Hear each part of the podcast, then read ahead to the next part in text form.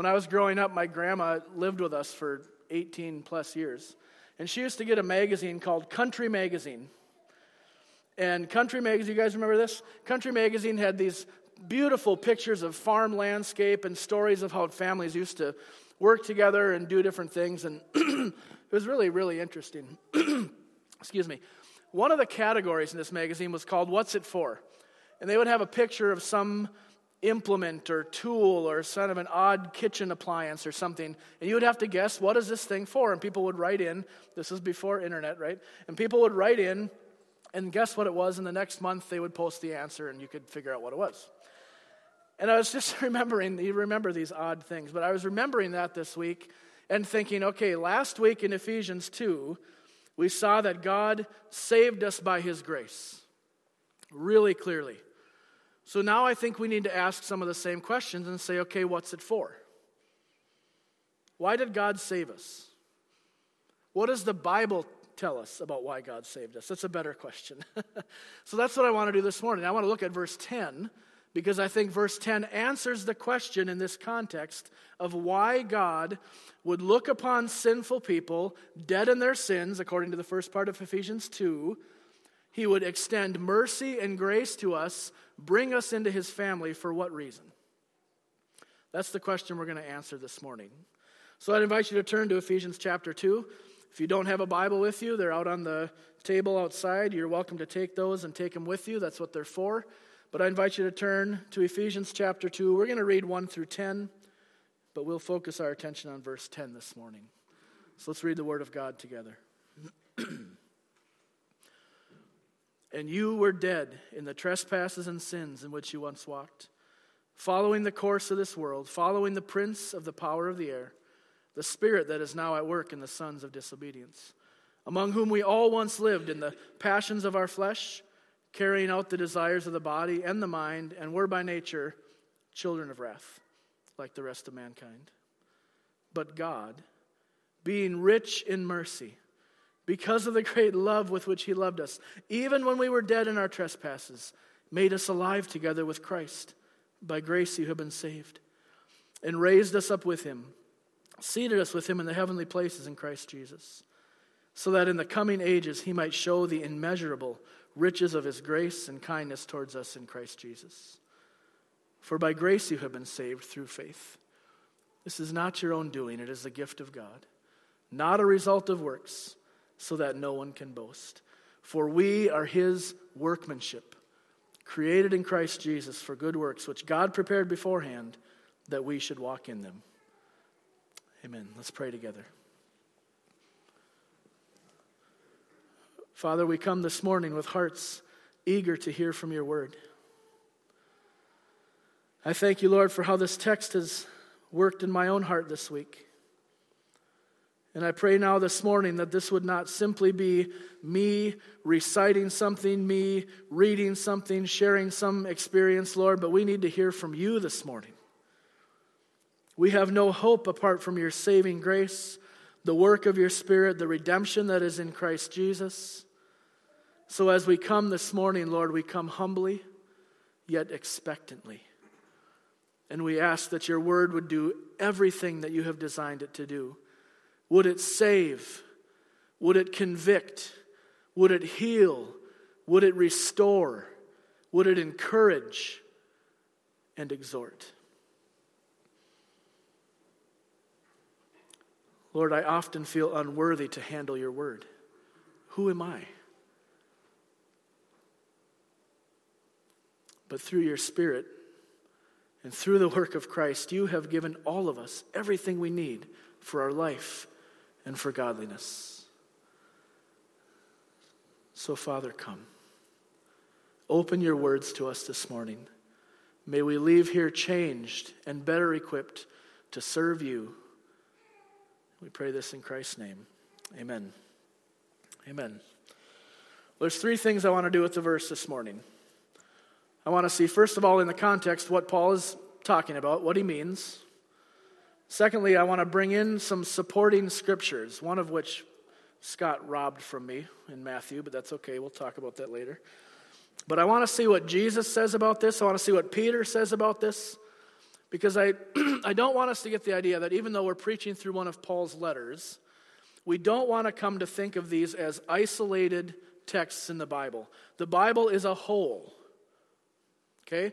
It's 66 different books with the same inspiration of the same Holy Spirit, with the consistent message all the way through. So, the reason that I often try to pull other texts in is not to keep you busy in your pew flipping your pages, but it's to show you the entirety of the Bible is in harmony with itself.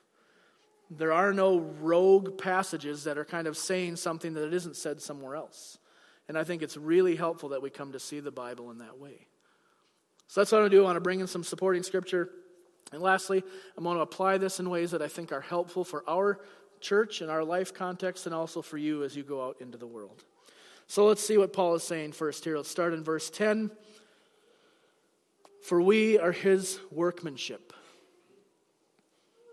Who are we? Who's the we Paul's talking about? It's those for whom verses 1 through 9 is true, right? We are those who have been taken out of the deadness of our sin, brought into the family of God, given the blessing of an inheritance, which we saw earlier in Ephesians, the promise of the enjoyment of God's grace forever all of this made possible because God has saved us by his grace. That's who we are. And I think that the reason I'm going to focus on this is because identity in the Christian life is a huge matter. I talk to a lot of people, and many people struggle to understand what it means to belong to Christ. What does it mean to be a member of God's family? and especially in the world, because, I mean, don't you guys find that there's always some other person, organization, idea, philosophy that's trying to tell you who you should be?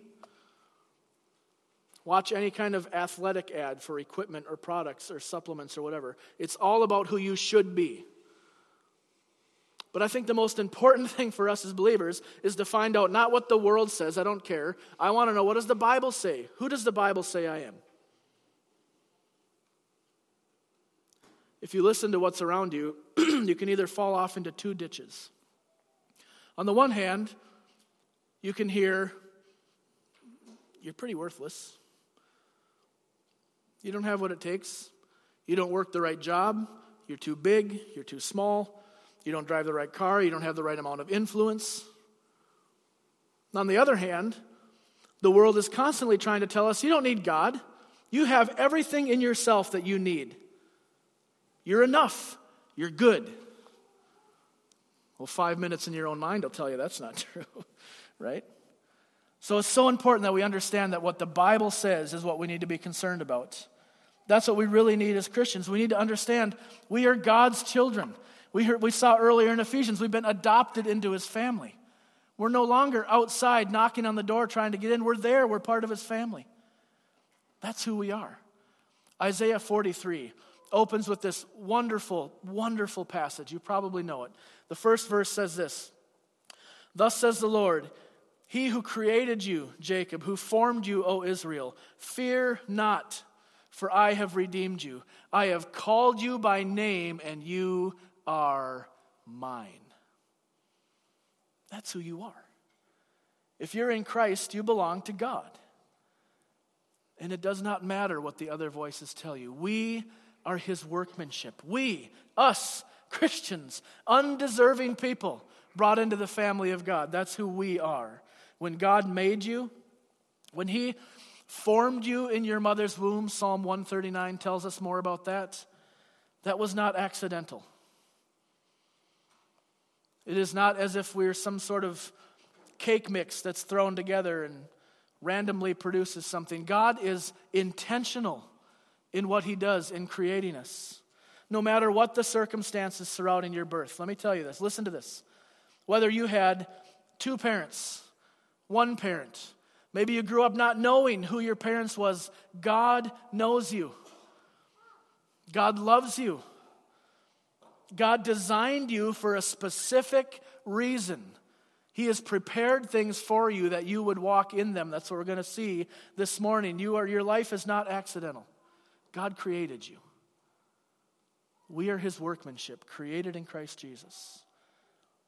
But more than the physical, literal side of things, I think what Paul is talking about in Ephesians 2 is more of the spiritual side of things. We are his workmanship, created in Christ Jesus for good works. Spiritually. Now, there are many parallels in the Bible. You know this. If you've read through the Bible at all, you know that the Bible uses certain language to help us understand what's going on spiritually. And one of the big themes in the Bible is that of creation. We are his workmanship, created in Christ Jesus. One of the most beautiful passages that I think uses this illustration comes from 2 Corinthians. If you want to flip back just a couple books, actually two books, you can find it. 2 Corinthians 5. Therefore, if anyone is in Christ, he is a new creation. The old has passed away. Behold, the new has come. All this is from God, who through Christ reconciled us to himself if you're in Christ this morning, you call yourself a Christian, you are a new creation. You have been created in Christ for a purpose. Just as God spoke the world into existence, we read about that in Genesis and other places in the Bible, so he does with our spiritual life. This is also clearly detailed in 2 Corinthians chapter 4. Listen as I read. Verse 3. Paul says, Even if our gospel is veiled, it's veiled to those who are perishing. In their case, the God of this world has blinded the minds of unbelievers to keep them from seeing the light of the gospel of the glory of Christ. So, what's happening is that there are people in the world, and all of us were in this place at one time, where there's blinders over our eyes. We are not able to see the glory of God. We're not able to see Christ and say, I love him, I treasure him, I want him, because there is something veiling us. So, what happens? What needs to happen? verse 6 of chapter 4. For God, who said, Let light shine out of darkness, has shone in our hearts to give us the light of the knowledge of the glory of God in the face of Jesus Christ. What he's doing is referring back to the act of creation when he says, Let God, who said, Let light shine out of darkness, that is going back to the creation of the world. He's telling us that to help us understand that that's what needed to happen for us to be saved. We were created in Christ. The world didn't create itself. I don't know what you were taught, but the world did not create itself. In the beginning, God created the heavens and the earth.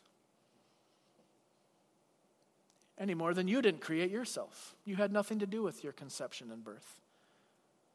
But God has the ability to bring life where there was no life. Read Romans 4 where he talks about Abraham and this example of God bringing something out of nothing. That's what happens. We are his workmanship, created. Just as God created the universe ex nihilo, out of nothing, so our spiritual life comes to us as a gift from God, as we saw last week. We've been saved by the grace of God. This is why I think Paul, may, Paul is primarily talking about spiritual creation in Ephesians 2. We are created in Christ Jesus. But again, we need to keep asking the question of why. Why would God save us by his grace, create us in Christ spiritually? What's the purpose? The answer comes in the next phrase. Look at Ephesians 2:10 once more with me.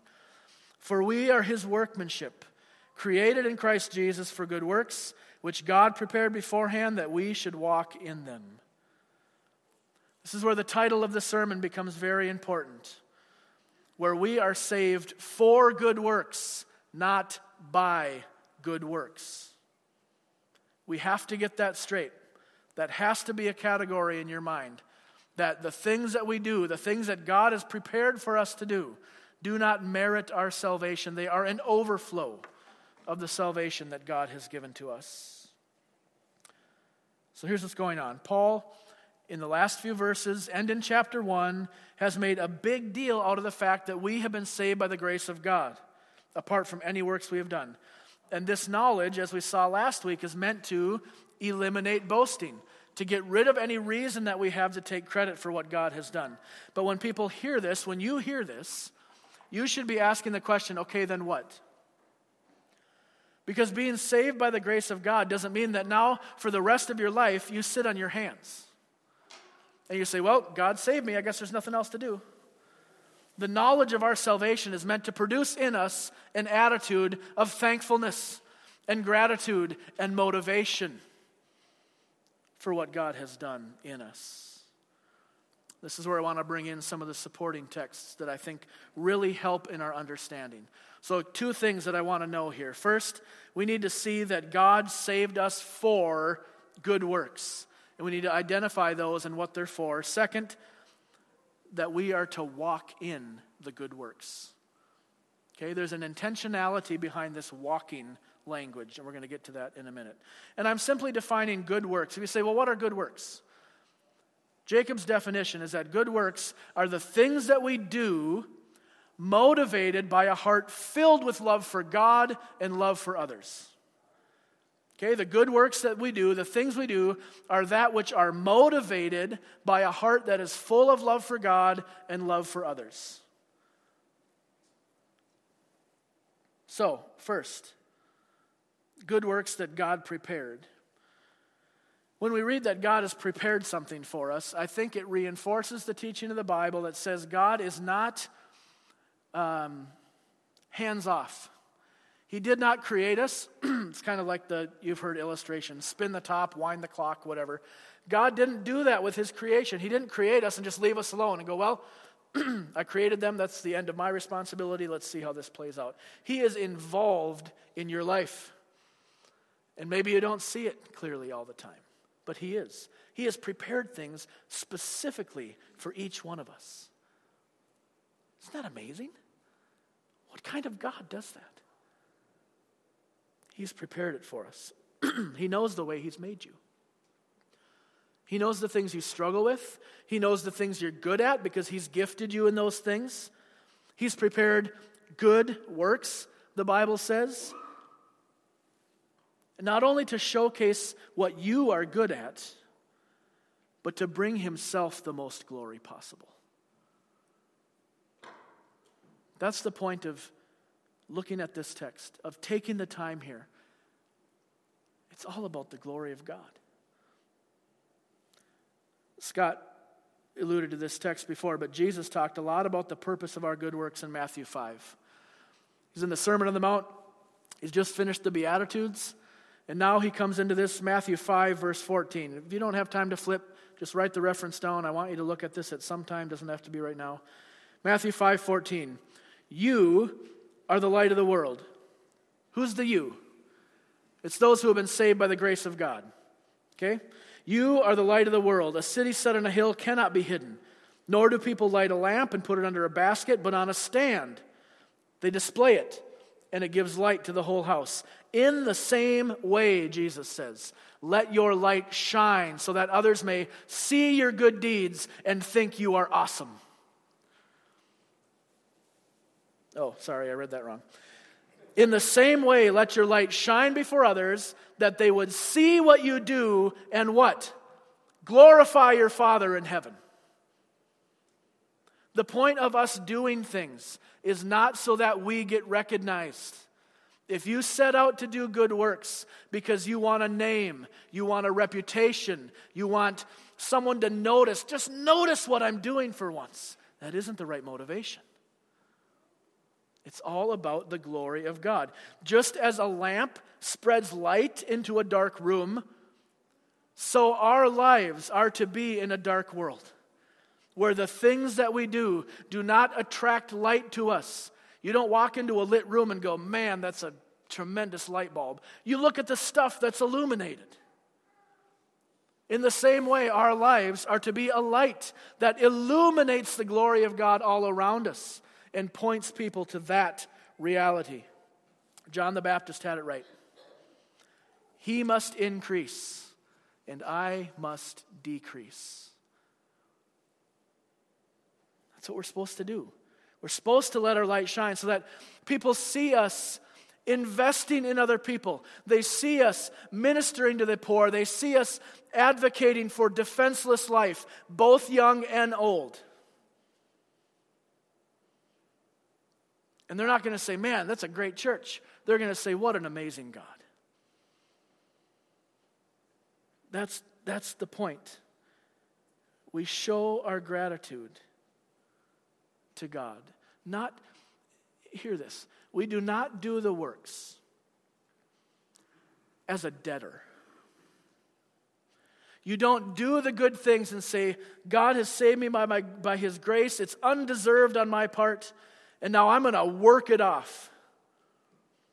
I'm going to give back to God because I just, I have to. I have to repay Him. That isn't the mentality of the Bible. You don't, I don't read the Bible and come away with the sense that, man, this is so undeserving. What can I do? I got to do something. I got to earn it. I got to work for it. I got to pay for it. That isn't grace. That isn't grace. Grace is receiving from the hand of God, and out of an overflow of thankfulness, we act. It's an overflow. This is the way it's meant to be as long as we get the order right. We have been saved for good works, not by good works. Paul spoke about good works being the outcome or result of salvation when he wrote to Titus. Titus chapter 2, kind of the last part of the chapter.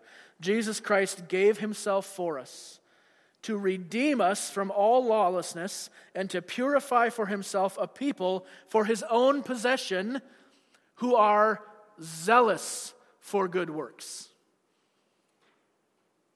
Jesus redeems us, brings us into his family. We belong to him. This is our identity that I was talking about earlier.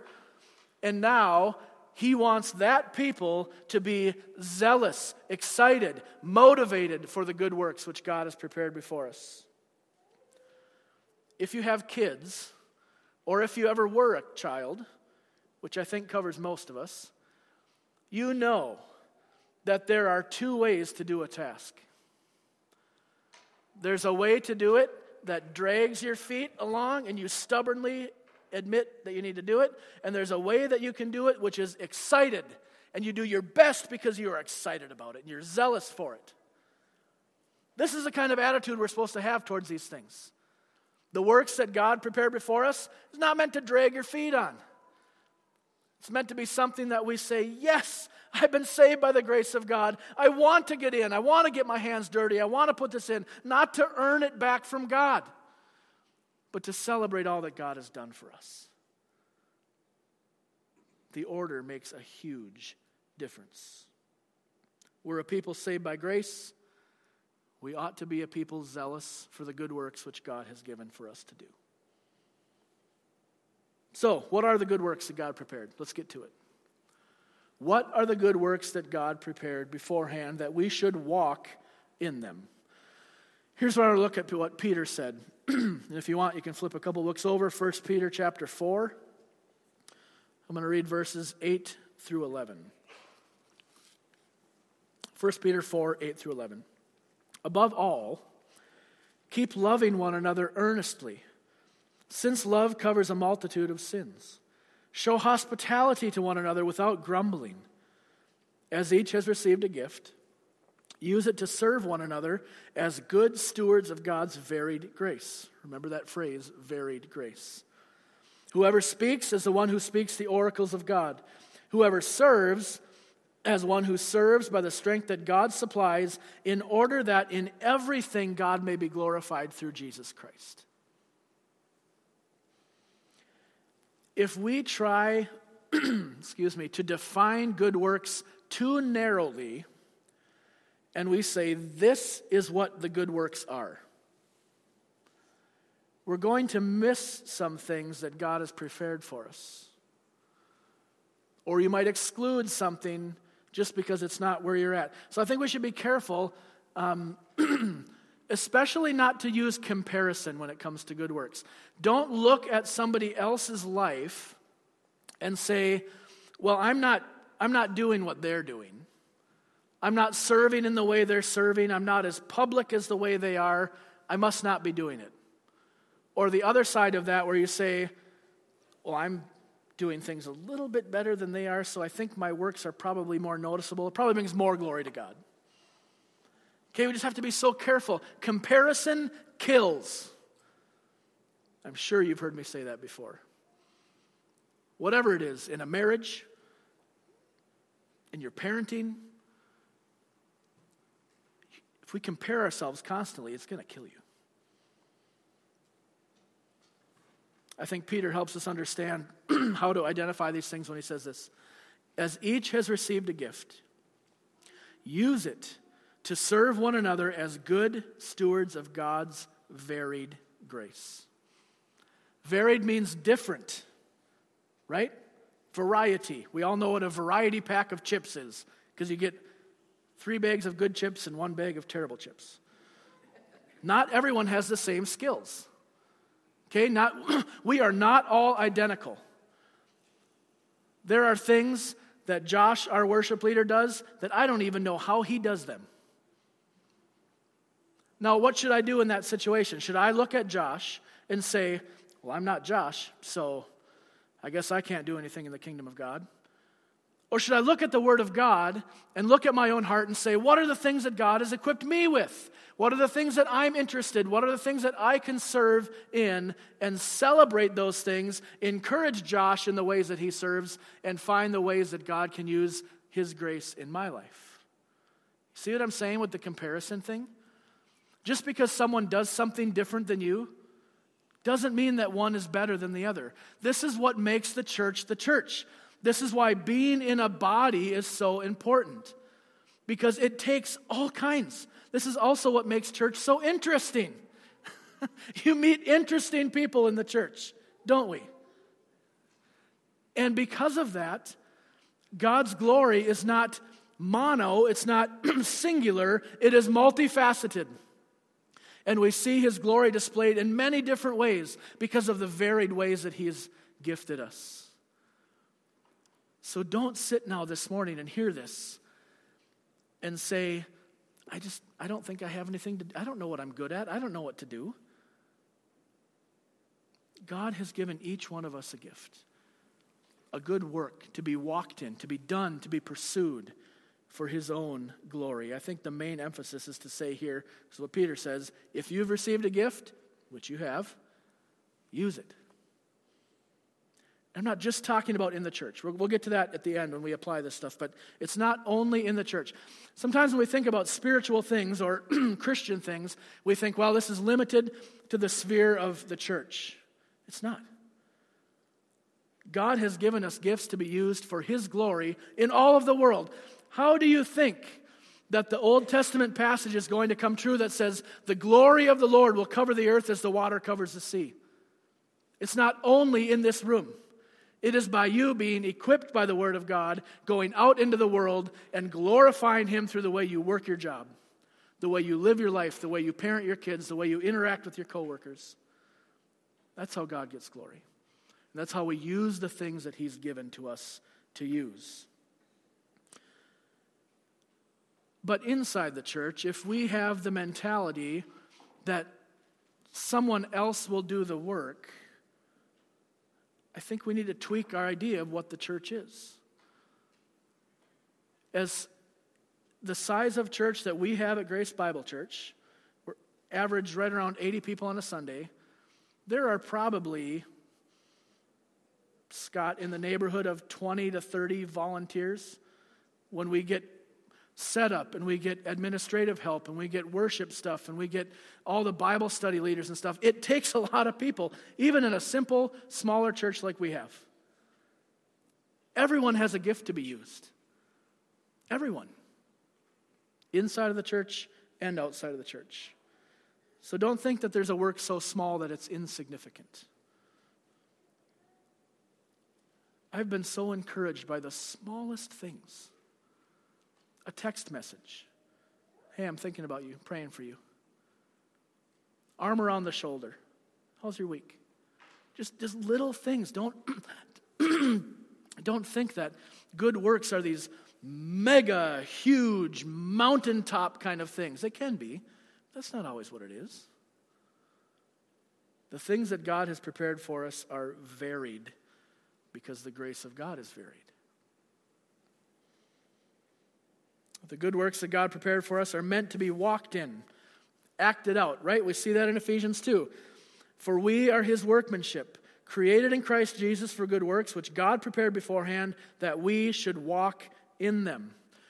If you've read through the book of Ephesians, you'll see that walking is a repeated theme. Six times Paul uses this walk worthy of the gospel, walk in love with one another. We used to walk in this way. Remember that from verse 2 of chapter 2? We used to be following this course, but now we're following this course. It's a different path. Path of life, not of death. Path of righteousness, not of sin. A path of good works, not selfish passions, like Paul talked about earlier in the chapter. So, Paul is saying that God has saved us by his grace so that, in obedience to him, we would do the things that he has prepared beforehand for us to walk in. Okay? That's what I think Paul is saying in this verse. Now, let's consider a couple ways to apply this as we come to a close. The one thing that I want to draw out has to do with walking, the good works that we are to walk in. And walking to me denotes intentionality. You usually walk for a purpose. You're trying to get from here to there, you're moving in a direction. Although sometimes we aimlessly walk, don't we? But here's the first thing good works do not happen accidentally, normally. good works take intentionality on our part. That's why I think Paul uses the word walking. Think about the intentionality that goes into most of the things that we do. You came to church this morning, you probably set an alarm, you got up, you got dressed, you grabbed whatever you had to, you, you planned ahead and you came. If you're going out of town for a couple of days, you don't just usually hop in your car and go, maybe you do. Most of us plan. You call ahead, you make a reservation, you make sure you have gas in your car. There's things that you do to prepare to be ready. So let me ask you this in ways of applications how much time, resources, and intentionality are you spending being prepared to walk in the good works that God has prepared for you. That's not meant to be a condemning question. I'm just saying, when's the last time you assessed that in your life? When's the last time you sat down and thought about, am I ready? Now, of course, there's spontaneous things, things that come up, but even those, there's a way to prepare for. There's a way to be ready to walk in those things. I'm not suggesting that we have to plan everything out in our lives. that would be really tough. But what I am suggesting is that if, if walking in the works that God has given to us is important, if it's a way to follow in obedience, then what are you doing to prepare for it? Are you ready? Have you thought it through? Do you have materials ready? I know some of you carry gift cards to be able to give to someone who needs it, or gas cards, or whatever. It, it can be anything. That's why I'm saying we can't define this too narrowly. We just have to say, Are you ready? Good works don't happen accidentally. We got to be ready for them so that we can walk in them. God has prepared them for us, but they're not going to happen accidentally. Okay? We need to be ready. It's not taking anything away from spontaneous things, those are great. But on the whole, I think we would do well to be prepared, to walk in these things God's prepared. Second application determine the areas in which you can use your gifting. Determine the areas in which you can use your gifting. Peter says, as each has received a gift from God, use it. So, where has God gifted you? Which is another really good reason to be in the context of a local church because sometimes we don't know. You don't know. You wrestle with is this just something I like to do? Is this something I'm gifted at? Is this something that maybe for a time I'll be involved in, but then not? That's why you need people around you to affirm those things. If no one had looked at my life and affirmed the calling that I sensed from the Lord to go into the ministry, to preach the gospel, it would have been a really lonely road, and I'm not sure I'd be here. We need those people around us to say, I see this in your life. I see that God has gifted you this way. I have benefited from the way that God has gifted you. And you find out the areas you can use your gifting and you use them. Now, maybe your giftings are best used in the context of a family. Maybe God has given you domestic giftings. I don't even know what that means, but it sounds good. So maybe that's the way God has equipped you to serve in your family, to be a blessing to your people who are immediately right around you. Maybe your giftings are better used in the workplace. Maybe God's given you a sharp mind and you can calculate and process and work and you're really good at organization. Maybe that's where He wants you to go. Or maybe it's in the church. Maybe you have a way of working with volunteers and organizing events and working with the staff and all those kinds of things. Whatever it is, determine the area in which you can best use your gifting. Charles Spurgeon used a Latin phrase that was ad majorem Dei gloriam, which means to do what will most glorify God. God is glorified in everything, I'm convinced, from Scripture. But what will bring him the most glory? Do you realize that you and I, as Christians, have the opportunity to bring glory to God, to point other people? Josh, you said about mirrors before, that we reflect the glory of God. You know that you have the opportunity to do that. Not to make God more glorious, or it's not as if he's not glorious now, but if you give him glory, he's going to be glorious. It's the fact that he is glorious, and we, as his image bearers, have opportunity to reflect that glory back to him by doing the things that he has prepared for us. So, what are those things? And only you can answer that. What are the things you're interested in? What are the things that you are passionate about? And then have that confirmed by the people around you that you trust. Find an area which you can best use your gifting that will most glorify God. And I know that this takes time. This is not something where necessarily you can just snap your fingers and say, oh, this is what I'm at. This is where I'm going to be doing for the next 10 years. It doesn't always work like that. But again, get with someone you trust and say, what do you see in my life? I know God has prepared something for me to do. Just can't put my finger on it. What, what do you see? And go from there. Find a way you can use the gifting because in using the gifts that God has given us, in the context which God prepared for us, will bring Him glory. We are His workmanship, created in Christ Jesus for good works, that we would walk in them. Let's pray. Lord, I pray this morning for all of us in this room. I speak to myself primarily. Lord, I pray that we would discover the ways in which you have equipped us. And we would determine what is the way we can use those giftings that will most glorify you. You've prepared good works that we would walk in them. You are a kind and gracious God. You are a gentle shepherd. You lead your people and you have prepared these things for us, God. We want to understand, we want to know what they are. So be clear in your leading. Be clear as you speak to us through your word. Thank you for your word. Thank you for this text. Lord, encourage our hearts that none of us are insignificant in your kingdom. None of us are less than another person, but you have uniquely gifted each one. And God, would we find out what that gifting is and use it to glorify you, to build one another up, and serve the kingdom. Thank you for your grace. Thank you for your grace. It's in the powerful name of Jesus I pray.